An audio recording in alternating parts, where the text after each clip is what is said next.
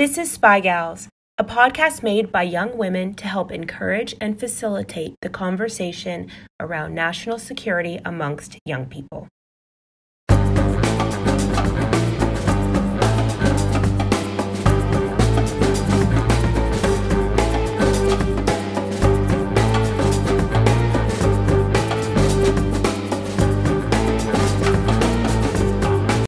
Hello, I'm Margaret. And I'm Isabella. Today we're talking about cybersecurity in the United States. So, Margaret, what comes to mind when you think of threats to our national security? Well, automatically, my mind jumps to terrorist acts like 9 11 or threats of nuclear warfare. Yeah, I definitely agree. While those are both real threats, today we're going to be looking at something a little more covert, but equally as threatening. Today, we are going to be taking a deeper look at cyber threats to our national security. As the world we live in becomes more and more technologically advanced, the threats to our country change to keep up with the emerging cyber world. Exactly. For example, think about everything in your house that's connected to the internet. Obviously, your phone, computer, and watch all connect to the internet, but now there are alarm clocks, refrigerators, and toasters that have Wi Fi features, linking your devices and placing your personal information in danger. Well, I guess that makes sense. You're not going to put a firewall on your fridge.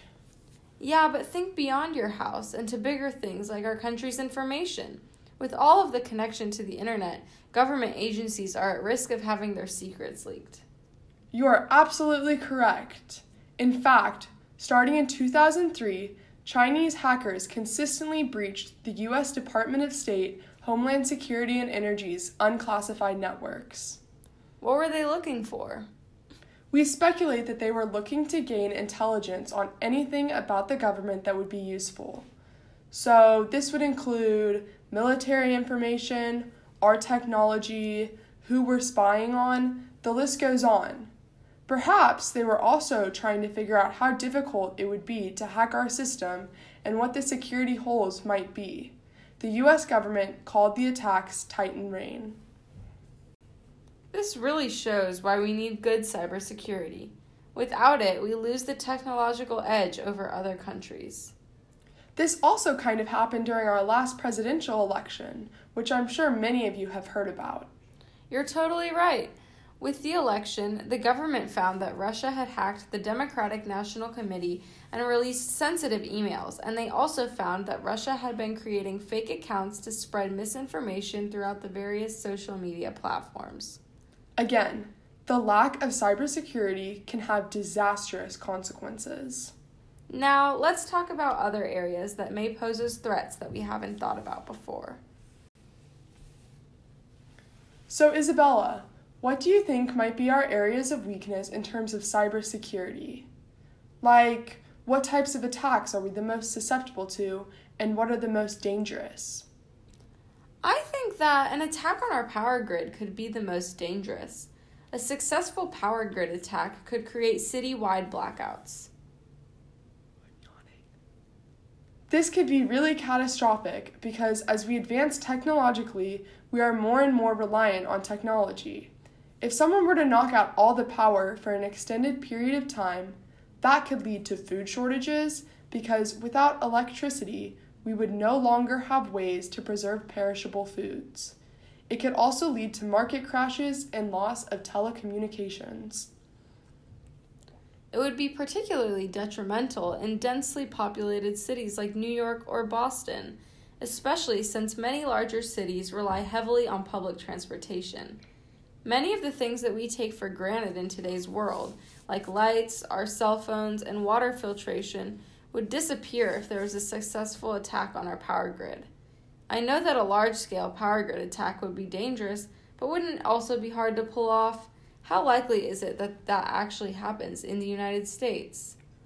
Well, I cannot say exactly how likely it would be, but I do know that it is definitely a possibility. We actually had our first reported attack on a US power grid on March 5th of 2019. It was a pretty rudimentary denial of service attack which is an attack that makes a resource temporarily disconnected. In this case, disabling Cisco adaptive security appliance devices in our power grid control systems in Wyoming, California, and Utah. Luckily, it did not result in any blackouts or harm to the power generators. The overall attack had a little effect on the Western transmission grid, and its biggest source of impact was a temporary loss of visibility in parts of the utility's supervisory control and data acquisition system. Even though that didn't lead to any major harm, it should definitely be a wake up call to increase our cybersecurity. It is suspected that this power grid attack was done by a single hacker, and if one hacker can pull this off, what do you think a highly organized government organization from Russia, North Korea, or China could do? It is definitely something we should think about because we know Russia is capable of highly organized attacks because they have committed a power grid attack on Ukraine in 2016. They planted a specimen of malware in Ukraine's national grid operators network and used it to create a blackout across a large area of Ukraine's capital, Kiev. How long did the blackout last? The Ukraine operators were able to turn the power back on after only about an hour. However, even one hour without power can create a lot more security holes throughout the government. The question that we have to ask is why would Russia create an advanced cyber weapon only to put out the power for only an hour? Well, we don't know for sure, but it could be a test for future cyber attacks or a distraction to allow openings for the Russians to infiltrate other areas. But why does this matter to us? We don't live in Ukraine. Well, it is a little scary to know that other countries might be more advanced technologically than we are. We assume that America is one of the most technologically advanced countries in the world, so we don't always think about what we can do to improve our cybersecurity. There is also speculation that North Korea could attack our power grid using a missile that would generate an electromagnetic pulse, resulting in wiping out the power grid server for millions of people. This threat became very real in 2017 when Kim Jong un's regime launched its sixth nuclear test. Kim Jong un bragged that North Korea has a multifunctional thermonuclear nuke with great destructive power, which can be detonated at high altitudes for a super powerful electromagnetic pulse attack. This would allow North Korea to create large blackouts by attacking our power grid from a distance. That's really scary to think about because if large swaths of the US power grid was blacked out, life as we know it would change drastically. We live in a world that is becoming more and more technologically dependent, and we need to prepare accordingly. Well, now we know that power grid attacks are possible and can have disastrous consequences. Is there anything that the United States government is doing now to try to protect our power grid from cyber attacks? I guess I just have no idea if they know about the threat. Actually, the government has taken a lot of really good steps to start protecting our power grid. For example, Senator Angus King from Maine got the King Bill passed in Congress at the end of June this year. This bipartisan bill really focused on tackling some of the issues we've discussed today. What exactly does the King Bill do? So, the bill is also called the Securing Energy Infrastructure Act, and it really focuses on protecting the United States energy grid against hackers and attackers by implementing engineering that would help fix some of the holes that allowed the hackers in in the first place. So, like some of the automated processes we talked about earlier? Exactly. The goal of the bill really is to make it so that hackers would be unable to tamper with the energy grid unless they were there, physically touching it. Are there any specific programs the bill is going to have? Definitely. Part of the bill calls for a two year long study through the national laboratories to identify major holes in security systems in certain areas where hacking would be the most catastrophic. It is definitely a step in the right direction. I agree. I also recently learned about a recently established agency in the government that does a lot of similar work in protecting our country from cyber attacks. Really? Which one? When was it established?